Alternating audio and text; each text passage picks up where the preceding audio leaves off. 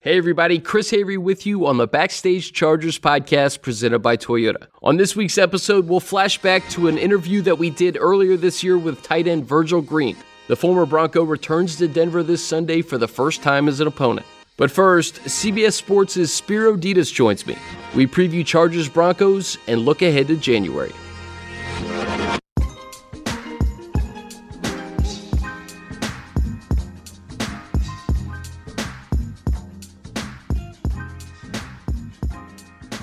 All right, now joined by Spiro Dedes here on Backstage Chargers. And Spiro, we're coming full circle. You called the first preseason game of the year for the Chargers. You'll call the finale on CBS against the Denver Broncos. Was there a moment in training camp or, or preseason where you sensed that this team could have a special year? Well, it's funny, Chris. Actually, the last couple of years doing the, the preseason games, I, I can recall having conversations with people within the team, people outside the team who cover the league, the Chargers on paper have looked like they are a legit contender now for the last two or three years. And for whatever reason, be it injuries, be it some bad breaks, you know, last year with the, the kicking mishaps, there always seemed to be something that would drag them down. This year, despite again having to work through some injuries to key guys uh, and a slow start, they've figured it out as the season has gone on. And it just seems like finally – they're realizing the potential that we all saw in this team over the last couple of years, covering them in the preseason, and um, you know trying to figure out what they would become. And uh, you know, I think a lot of that has to do with the, with the head coach, uh, with the staff that he's put together, and it's just nice to see them, you know, on the cusp of of getting back into the postseason. Well, you mentioned Anthony Lynn, Spiro, and he's the unquestioned leader here. Back to back winning seasons. His first playoff appearance will be this year. In your interactions with Coach Lynn over the past two seasons, what do you think it is about him that makes him such a great fit for this team? Well, you know, I just think, you know, as a player, these guys look at their head coach and, you know, any kind of fakeness or, you know, a lack of authenticity is, is going to be an issue in, in any NFL locker room. I think when you look at Anthony Lynn's path, you know, kind of a blue collar player, marginal guy as a player. He was on a couple of championship teams, obviously with Denver.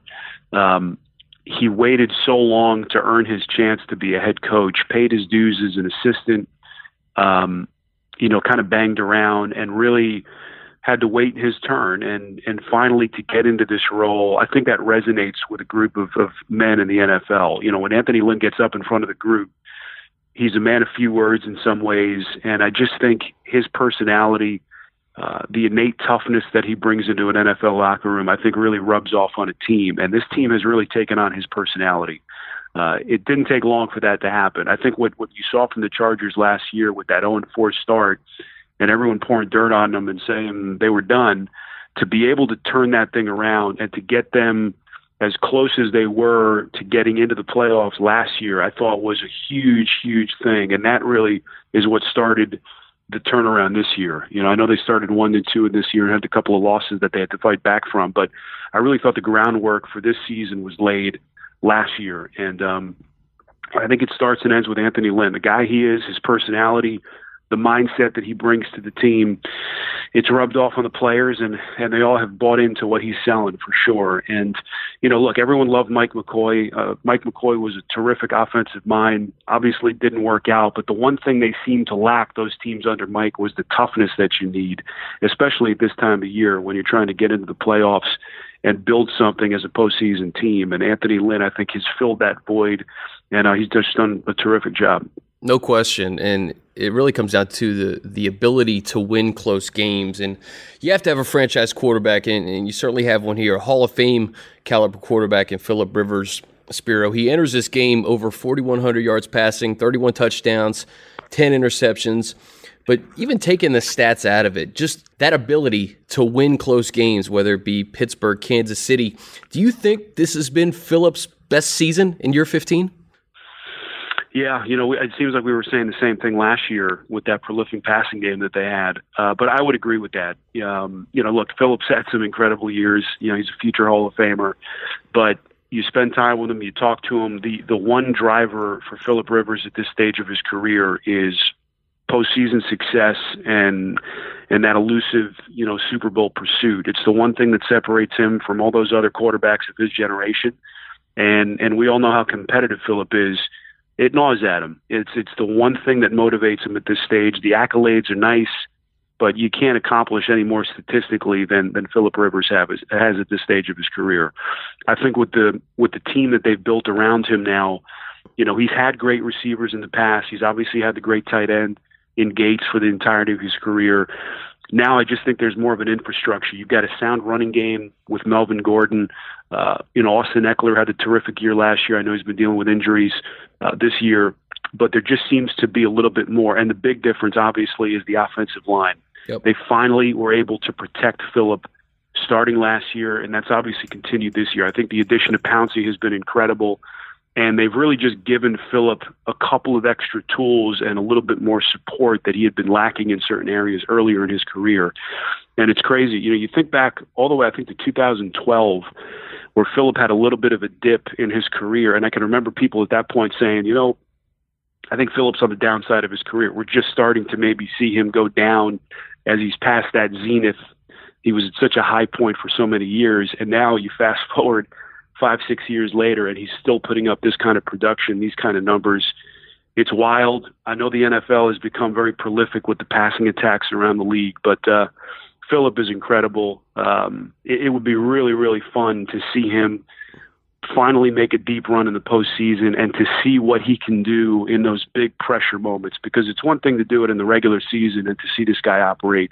I'd love to see him in a big postseason game, you know, maybe on the road, needing a drive late to get his team down the field. That that would be really cool to see and hopefully yeah you know they can stay healthy in key areas and they can make that deep run this year. No doubt. In, in January, around the corner, but first, the Broncos. And let's dig into this matchup really quick. These games tend to be wild cards, Spiro, when you have one team that's out of it, kind of playing for pride, and then you have another potentially playing for the number one overall seed in the playoffs, depending on what happens in Kansas City. Regardless, though, how important do you think it is for the Chargers just to be playing their best ball, having a little bit of momentum going into January? Well, I think it's huge. And look, this is not uh, this is not a team that's been a perennial playoff team for sure. I mean, we all know that it's it's been five years since the Chargers have been a playoff team. So I think, yep. first of all, we will find out just what this team is made of this week. You know, Denver obviously is is no longer in contention for a playoff spot, but I can tell you this much. We talked to Vance Joseph yesterday in our weekly call with him, and the first thing he said was we're playing to win this week. Uh, we want to prove that we can beat a playoff team. Those were his exact words. So I think if the Chargers go into this game thinking that the Broncos are going to lay down or, you know, just rest a bunch of guys and kind of ride off into the sunset, I think they're mistaken. And I think that would show that maybe the Chargers aren't ready for, for what lies ahead to, uh, for them in a couple of weeks once the playoffs start.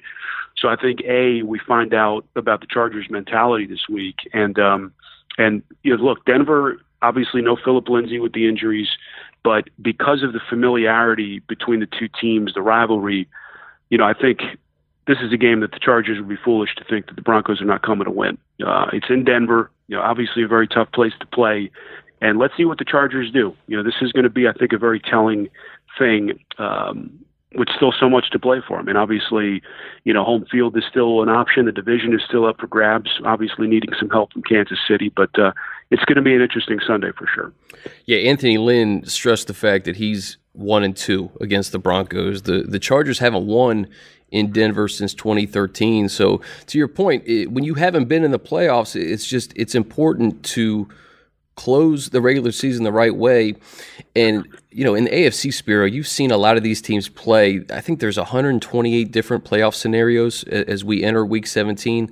Uh, I want to get your thoughts on just a few of these matchups because they could affect the Chargers and where they go. And I know you called that Cincy Cleveland game last week. Cleveland at Baltimore, that seems to be the most fascinating matchup because you have the wild card of Baker Mayfield and that unconventional offense and punishing defense of the Ravens at home with the chance to win the division. Yeah, you know, it's uh, we we've experienced Baker Mania now up close and personal a couple of times over the last few months, and I tell you what, this kid is uh, he's the real deal. You know, we all kind of didn't know what to expect when he took the reins. Uh, two or three weeks into the season, but uh, my God, he is. Um, he's found something with that group. You know, Freddie Kitchens taking over as the offensive coordinator. It, it was the first time being in the city of Cleveland in the month of December for a late season game that kind of mattered. Yeah. I know that they were mathematically eliminated going into that game last week, but I can tell you, walking the streets, I've never seen so many Cleveland Browns jerseys. You know, tons of number six jerseys on the street, in the stands. There was an energy and something that that's been lacking in that town for so many years. It's really the first time I've experienced Cleveland uh, for a late season game that mattered, and uh, it was incredible. You know, and let's see what they can do now against the Ravens. Obviously, there's no team hotter in the league right now than Baltimore with that running game and with that defense. But I'm I'm super fascinated to see what Baker does against that defense because he's playing now with a confidence that um, that obviously we haven't seen from him. Certainly not as a pro. There was a stretch last week, Chris, where he had he made I think four or five throws back to back uh, consecutively where he was throwing into a really really tight window and he was just kind of flicking it. Um, you know, kind of like you see in the NBA where a guy's hot and you know he can't miss from three. Yeah. He was in one of those zones, and uh, he's really found something I think with Kitchens and with this particular offensive group that they had. So this is going to be it's going to be a fun game to watch. Yeah, a lot of Browns fans in- Pittsburgh this weekend, and I'm going to lump these three matchups together. Spiro, you tell me if if you see anything that, that kind of stands out to you. Cincy at Pittsburgh, Jacksonville at Houston, and then the Jets at the Patriots. I think there's clear cut favorites. You know, Pittsburgh, Houston, and New England. Do you see or, or sense a potential upset in any of those games?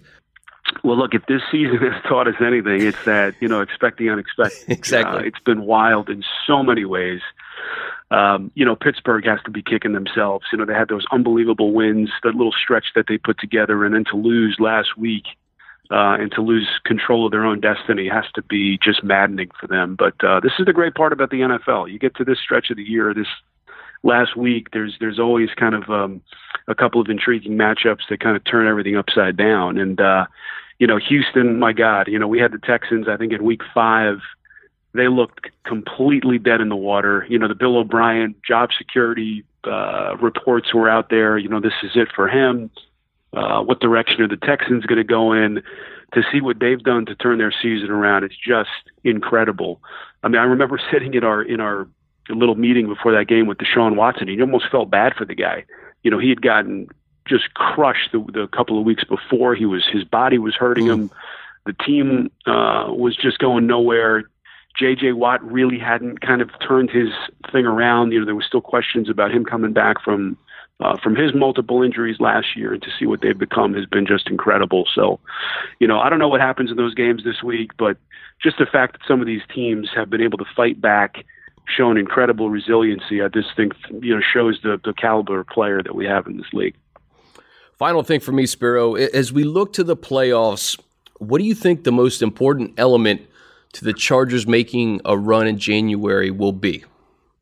Well, you know, I, I, the one thing that we see in the postseason is that at some point, you know, you're you're going to have to fight adversity um, because you know we go into these matchups, we try to predict what's going to happen, and there always seems to be something that that kind of flips the script. And to me, the teams that are able to make deep postseason runs are the teams that are able to perform in the pressurized moments where you need to make a play. Um, you know, we've seen it year in and year out from from Tom Brady in New England. We've seen it from the the teams that are perennial threats at this time of year, and the Chargers. There, there are very few teams that have more talent than the Chargers have on paper and on the field. To me, it's just those moments where they have to make a play. You know, will their defense be able to hold? You know, will Philip be able to to do what he does offensively? Is Melvin Gordon going to be able to stay healthy? Obviously, injuries and, and health is a, is a factor for any team. But to me, it just comes down to those those championship moments where you have to make a play. Your your big players, your big money guys have to be able to to carry the weight and put the team on their back. And to me, that's always what it comes down to. And uh, I just I, I just hope that they get to the point where they're within striking distance in one of those moments and and they can make some plays to win. Well, it's certainly an exciting time here at Costa Mesa. Spiro Dedes, CBS. Can't wait to see you in Denver, bud. Thanks, Chris. Me too. All right, before we get to my conversation with Virgil Green on the Backstage Chargers podcast presented by Toyota, here's a rare chance for you and a guest to join the Chargers on the field before kickoff. You get two tickets to a game and a special VIP meet and greet with NFL analysts Matt Money Smith and Daniel Jeremiah. Enter for the chance to win the Backstage Chargers prize pack by going to chargers.com slash win for rules and details. No purchase necessary. It's open to Southern California area residents 18 and over. This ends January 10th, 2019. Again, go to chargers.com slash win for rules and details. Virgil Green, tight end of the Chargers. Virgil, what's up, man? How you doing? Doing very well, man. So let's set the scene for these people. We're we're doing this on a Saturday. Is a bunch of video games for you today, huh? Yeah, you know, getting some gaming in, trying to relax, take my mind off football a little bit. Um, you know, because tomorrow your mind has to just be straight football, nothing else. And uh, playing the video games just help my mind relax. Is that something that you've done throughout your career, just to kind of stay stay relaxed on the road? Absolutely. You know, uh, I get a chance to compete outside of football, and uh, it's a different. You know, I'm playing NBA 2K right now, so um, going back to my first love, which was basketball, and live out my, my dreams through the through the Xbox. Hooping, through the Xbox. Hooping and you, through the Xbox. And you do this against your boys too, back east or, play- or back or uh, back in Denver. Yeah, I play with them, so we're on the same team. It's five of us, so you got to have a, a roster, a full team. Not a full team, but you got to have at least five guys. You need a point guard, shooting guard, though. You know, And you're all in the same squad. on the same squad, and we're playing against other people in the world. Hold on, man. Okay, I, I'm I'm aging myself right now because I used to play Madden. I used to play 2K back in the day. So now everybody's on one team. I mean, there's game modes that you can do that, and that's the game mode that me and my buddies find to be the most fun. Uh, just putting together a team, seeing what we can do. Typically, we like to have all shooters run a five out. Yeah. A point guard who's a playmaker who can get to the rim, pass it out. What t- what teams do you run with? Um, so I don't really run with teams just because I play so much on the, the my career thing. Yeah. Running with my guys. Uh, but I am a Laker fan. I've been a Laker fan since I was a kid. Um, you know, in the last few years haven't been so well. And It's uh, about to change, Virgil. hopefully, you know, LeBron come in there. That's the only way it's a it's a win for me. All right, so take me back to that. So you, your first love was basketball. Absolutely. Wow. So the Lakers. When did you start to become a Laker fan, and, and who? What era was that? Was that Shaq Kobe? Shaq Kobe and uh, I always tell people Kobe's the one who taught me how to be a competitor. Just watching how he was on the court. Um, There's nobody like him. it, there's not too many like him. Um, the way he competes, he's trying to get as many points on you as he can, if he can. And uh, as a competitor, that's what you want. You want a guy that's gonna uh, take over when he has to take over. Yeah, he he wants to crush the competition. It- it- it's not just about competing; it's about dominating. Exactly, and that's what I'm all about too. All right, take me through pregame routines and, and just kind of what your routine is on the road. You you, you want to kind of kick back on a Saturday. What's game day like? Uh, game day, I get as soon as I wake up, my music is going. What do you listen to? Uh, I listen to a wide var- uh, variety of things. Uh, my favorite artist is his name is Ab-Soul. He's from Carson, California. Um, nice. I'm a huge big fan of his. Uh, listen to some. I got some. Uh, I just started listening to some Marshmello. Uh, the uh, what do they I didn't it? know who he was until a couple months It- ago, what man. is that EDM? Some electric. I like to get that, dun, dun, Yeah. get that, you know, going through my head, get my body going, get my some electricity going through How my long body. has Marshmello been in the mix? I have no idea. I just honestly, somebody I saw somebody posted something about their music maybe a year ago, and I said, let me see what they're about. yeah, And I started listening to that. it's pretty good. I listen to some Incubus. I listen to Sick Sad Little World before every game um, by Incubus. Usually, I watch the Red Rocks um, performance on YouTube just because if you've never seen that performance by Incubus, that Red Rocks performance of Sick Sad Little World is ridiculous. Does that get you hyped? It gets me going. Yes. Um, I could go on and on about the music I listen to. because uh, I am a music head. But those are the main things that I, I, run through every single Sunday. So Red Rocks. I mean, when you were at Denver, did you ever go up to Red Rocks? I went to a few concerts up there. Uh, it's a great experience uh, in terms of going to a concert. Um, you can see the city behind the stage. Uh, you know, a few times I've been there, you can see a full moon. The it just it's gorgeous up there. It's beautiful. I think I saw bear up there too. So when I was, I, I, was telling you, I was in Denver for like six weeks during training camp a couple of years ago, and my wife and I went up there. And I mean, Red Rocks is just the the nature up in Colorado, man. From Boulder to Red Rocks, it's just it's like unlike anything yeah, else, really. It is. Um, so you made that transition from Denver to LA. Uh, what's this year been like for you? Uh, it has. It's just been just that a transition. Um, it was a change that I needed. I felt like uh, being in Denver for so long, I was I got comfortable, and I needed to get outside of my comfort zone. And uh, you know, the offense it, it's not a huge change from what I've been used to over the years, uh, but there are some differences, um, different pieces, different characters, and uh, I, I've enjoyed my journey of getting to know these guys and uh, trying to earn their respect, earn my coach's respect, and uh, show them that I want to be here, I want to compete, and I want to win. Absolutely. And this tight ends room, I mean, since you've been here, Virgil, it's been up and down in that, you know, you were there with Hunter. Hunter got hurt. What's it been like in, in that tight ends room now that Antonio's in the mix?